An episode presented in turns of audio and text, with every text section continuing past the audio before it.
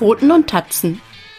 Dein Tiermedizin-Podcast mit Fachtierärztin Gesa Nolte.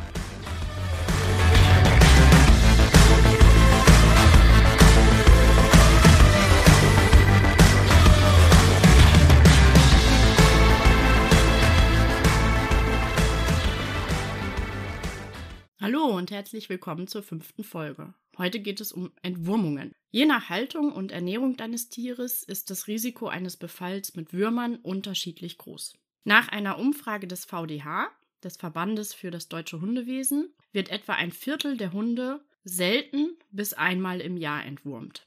34 Prozent zwei bis dreimal im Jahr, 30 Prozent viermal im Jahr, 6 Prozent über viermal im Jahr und 2 Prozent monatlich. Optimalerweise orientiert sich das Entwurmungsintervall am jeweiligen Risiko.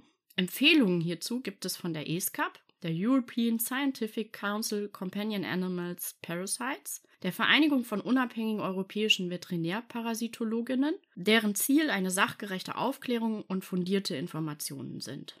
Was gibt es überhaupt für Würmer? Oberbegriff medizinisch sind Helminten. Es gibt Bandwürmer, die sogenannten Zestoden mit den Untergruppen Gurkenkernbandwurm, Hundebandwurm, Fuchsbandwurm und Tenien. Es gibt Fadenwürmer und Rundwürmer, die Nematoden. Da gibt es zum Beispiel bei den Tieren die Darmfadenwürmer, die Hakenwürmer, die Lungenwürmer, die Spulwürmer, die Herzwürmer und die Haarwürmer. Und es gibt eine Gruppe, die bei uns in unseren Breitengarten bei den Haustieren eher eine untergeordnete Rolle spielen, die Saugwürmer, die sogenannten Trematoden mit dem Leberegel interessante allgemeine Informationen zur Entwurmung. Du kannst nicht prophylaktisch oder vorbeugend entwurmen. Eine Wurmkur wirkt circa 24 Stunden, wenn du sie gegeben hast, und tötet Würmer und Entwicklungsstadien ab. Das Tier ist dann wurmfrei und scheidet auch keine ansteckungsfähigen Wurmeier mehr aus. Allerdings kann sich das Tier jederzeit neu anstecken wenn es Wurmeier wieder aufnimmt. Dann dauert es einige Wochen, bis sich im Darm des Tieres erwachsene Würmer entwickelt haben und das Tier die ansteckenden Eier ausscheidet. Diese Zeit von Infektion bis zur Ausscheidung von ansteckungsfähigen Produkten des, des Wurmes nennt man Präpatenz. Die Präpatenz ist je nach Wurmart unterschiedlich. Spulwürmer zum Beispiel haben eine Präpatenz von circa vier Wochen, Bandwürmer deutlich länger und Hakenwürmer unter vier Wochen, manchmal sogar nur zwei Wochen. Je nach Haltungsform entwurmen, möchtest du dein Tier garantiert wurmfrei halten und ausschließen, dass ansteckende Eier ausgeschieden werden, solltest du alle vier Wochen entwurmen. Dies ist vor allen Dingen bei Jagdhunden mit einem sehr hohen Ansteckungsrisiko sinnvoll, wenn du kleine Kinder im Haushalt hast oder immungeschwächte oder kranke Personen. Ein großes Thema bei uns in der Praxis immer wieder angesprochen, sind die Medikamente zur Entwurmung. Diese sind mittlerweile gut erforscht und so entwickelt, dass sie den Darm deines Tieres nicht schädigen, sondern da wirken, wo sie sollen, am Parasiten. Sie schädigen die Zellstrukturen des Parasiten und trotzdem kann es nach einer Wurmkur bei befallenen Tieren zu vorübergehenden Beschwerden kommen, wie Unwohlsein, Appetitlosigkeit und leichte Durchfälle weil das Absterben der Würmer die Magen-Darm-Flora in ein kurzzeitiges Ungleichgewicht bringen kann. Klinische Anzeichen eines Wurmbefalls. Fast immer ist in irgendeiner Weise der Magen-Darm-Trakt beeinträchtigt, Symptome sind aber nicht immer gleich. Im Anfangsstadium beziehungsweise bei einem geringen Befall äh, hat dein Tier oft keine Anzeichen. Im fortgeschrittenen Stadium kommen Durchfall, Appetitlosigkeit, Abmagerung, Fellveränderungen, Juckreiz am Anus und bei manchen Blu Wurmarten, wie zum Beispiel dem Hakenwurm, auch eine Blutarmut. Das ESCAP-Schema zur individuellen Entwurmung klassifiziert die Tiere je nach ihrer Haltungsform in unterschiedliche Risikogruppen. Risikogruppe D hat freien Auslauf ohne Aufsicht hat Kontakt zu Artgenossen, die nicht im eigenen Haushalt leben und frisst Aas oder den Kot von Artgenossen. Diese Tiere sollten zwölfmal im Jahr gegen Spul- und Bandwürmer behandelt werden oder zwölfmal im Jahr auf Spul- und Bandwürmer Kot untersucht werden. Risikogruppe C. Das Tier hat keinen freien Auslauf, aber Kontakt zu Artgenossen, die nicht im gleichen Haushalt leben. Das Tier frisst kein Aas und keinen Kot von Artgenossen das Tier frisst allerdings Beutetiere oder geht mit auf die Jagd. Diese Tiere sollten zwölfmal im Jahr gegen Bandwürmer entwurmt werden und viermal im Jahr gegen Spul- und Bandwürmer behandelt werden oder viermal im Jahr auf Spul- und Bandwürmer Kot untersucht werden. Risikogruppe B. Das Tier hat keinen freien Auslauf. Das Tier hat Kontakt zu Artgenossen, die nicht im gleichen Haushalt leben, frisst allerdings kein Aas oder den Kot von Artgenossen und frisst keine Beutetiere und geht nicht mit auf die Jagd. Diese Tiere sollten viermal im Jahr gegen Spul- und Bandwürmer behandelt werden oder viermal im Jahr auf Spul- und Bandwürmer Kot untersucht werden. Und die letzte Gruppe, die Risikogruppe A, das Tier hat keinen freien Auslauf, keinen Kontakt zu Artgenossen, die nicht im gleichen Haushalt leben. Diese Tiere sollten ein bis zweimal im Jahr gegen Spul- und Bandwürmer behandelt werden oder ein bis zweimal im Jahr auf Spul- und Bandwürmer Kot untersucht werden. Die ESCAP sagt auch, wenn das individuelle Risiko eines Tieres nicht eindeutig bestimmt werden kann, kann mindestens viermal jährlich Kot untersucht werden und oder entwurmt werden. Die ESCAP selber hat ähm, Studien ausgewertet, in denen ein bis drei Entwurmungen keinen ausreichenden Schutz gegen Wurmbefall geboten haben. Gesonderte Entwurmungsempfehlungen gibt es für Welpen, trächtige Hündinnen, säugende Tiere, besondere Infektionsrisiken wie Tierpensionen, Ausstellungen und Sportwettkämpfe, professionelle Nutzung wie Therapie, Rettung und Polizeihund, enges Zusammenleben mit Kindern oder immungeschwächten Personen, Flohbefall, Reise- und Importtiere, Endemiegebiete für Echinococcus oder wenn das Tier rohes Fleisch oder Innereien frisst oder aus einem Endemiegebiet für Herzwürmer eingeführt wird. Diese gesonderten Entwurmungsempfehlungen findet ihr unter www.esccap.de.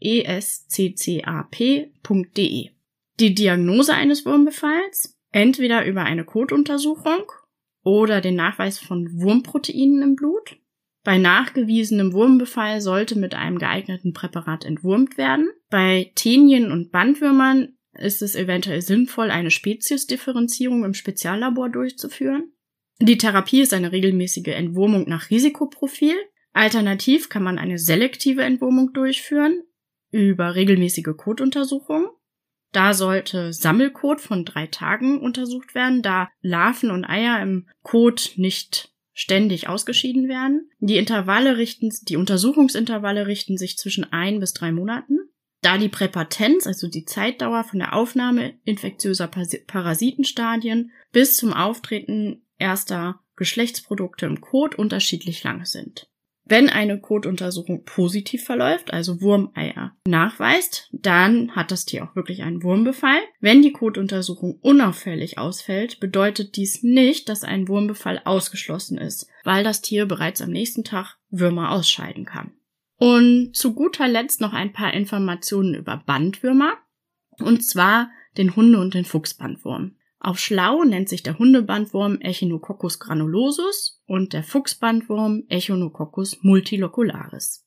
Beide sind Zoonosen, also vom Tier zum Mensch übertragbar und vom Menschen zum Tier übertragbare Infektionserkrankungen. Die von den Endwirten über den Kot ausgeschiedenen Eier sind infektiös. Echinococcus granulosus, der Hundebandwurm, ist in Deutschland nur selten anzutreffen und der wichtigste Hauptwirt ist der Hund. Dieser infiziert sich hauptsächlich über Schlachtabfälle, Innereien und Beutetiere, die Finnen von Echinococcus granulosus enthalten. Diese Finnen werden in Deutschland in Schlachttieren nur sehr selten angetroffen. Daher ist die Befallsrate in Deutschland sehr gering. Maßnahmen zur Bekämpfung hauptsächlich bei Hunden, die aus endemischen Gebieten importiert werden oder dort eben auf Reisen waren. Der Mensch infiziert sich über die Eier, und diese Larven breiten sich hämatogen in Leber, Lunge und andere Organe aus oder können sich ausbreiten. Und es bildet sich eine geschlossene Zyste. Deswegen heißt ähm, der Befall mit Hundebandwurm bei Menschen auch zystische Echinokokkose. Der Fuchsbandwurm, Echinococcus multilocularis, ist in Zentral- und Osteuropa und in ganz Deutschland endemisch. Hunde sind empfänglich, deutlich geringer Katzen, also stehen Hunde schon deutlich im Vordergrund. Katzen spielen eine untergeordnete Rolle, weil sie vermutlich auch ein geringeres zoonotisches Potenzial haben, sprich sie scheiden einfach weniger Eier aus. Wichtigster Endwirt für den Fuchsbandwurm ist der Rotfuchs. Zwischenwirte sind Feldmäuse und Nagetiere. Infektionen von Hund und Katze passieren über Verzehr wilder Nagetiere, die eben diese Finnen enthalten. Und der Mensch infiziert sich über Eier der Endwirte, also der Hunde und Katzen, die irgendwo im Fell hängen. Und die Larven breiten sich hämatogen in die Leber aus. Dort werden Zysten gebildet in der Leber und auch in anderen Organen, aber fast ausschließlich in der Leber. Echinococcus multilocularis bildet keine geschlossene Zyste, sondern es kommt zu einem, ja, man sagt infiltrativen Wachstum. Es ist vergleichbar mit dem Wachstum eines bösartigen Tumors. Und äh, die, der Befall von Fuchsbandwurm beim Menschen wird alveoläre Echinokokkose bezeichnet. Unbehandelt läuft dieser Befall oft tödlich. Eine beruhigende Nachricht zum Schluss. Die von vielen Tierhaltern befürchteten Wirkverluste, also Resistenzen bei Wurmkuren, sind laut der ESCAP momentan noch kein Grund zur Sorge. Es gibt wenige Fälle in Australien und neueren Berichten nach auch in einigen Hundepopulationen in der USA, wo bestimmte Wirkstoffe, nein, bestimmte Würmer auf bestimmte Wirkstoffe nicht mehr reagieren. Bisher ist diese Sorge also unbegründet. Anders sieht das bei Schafen und Pferden aus. Da kann ich euch den Podcast von Veronika, Kernkompetenz Pferd, sehr ans Herz legen.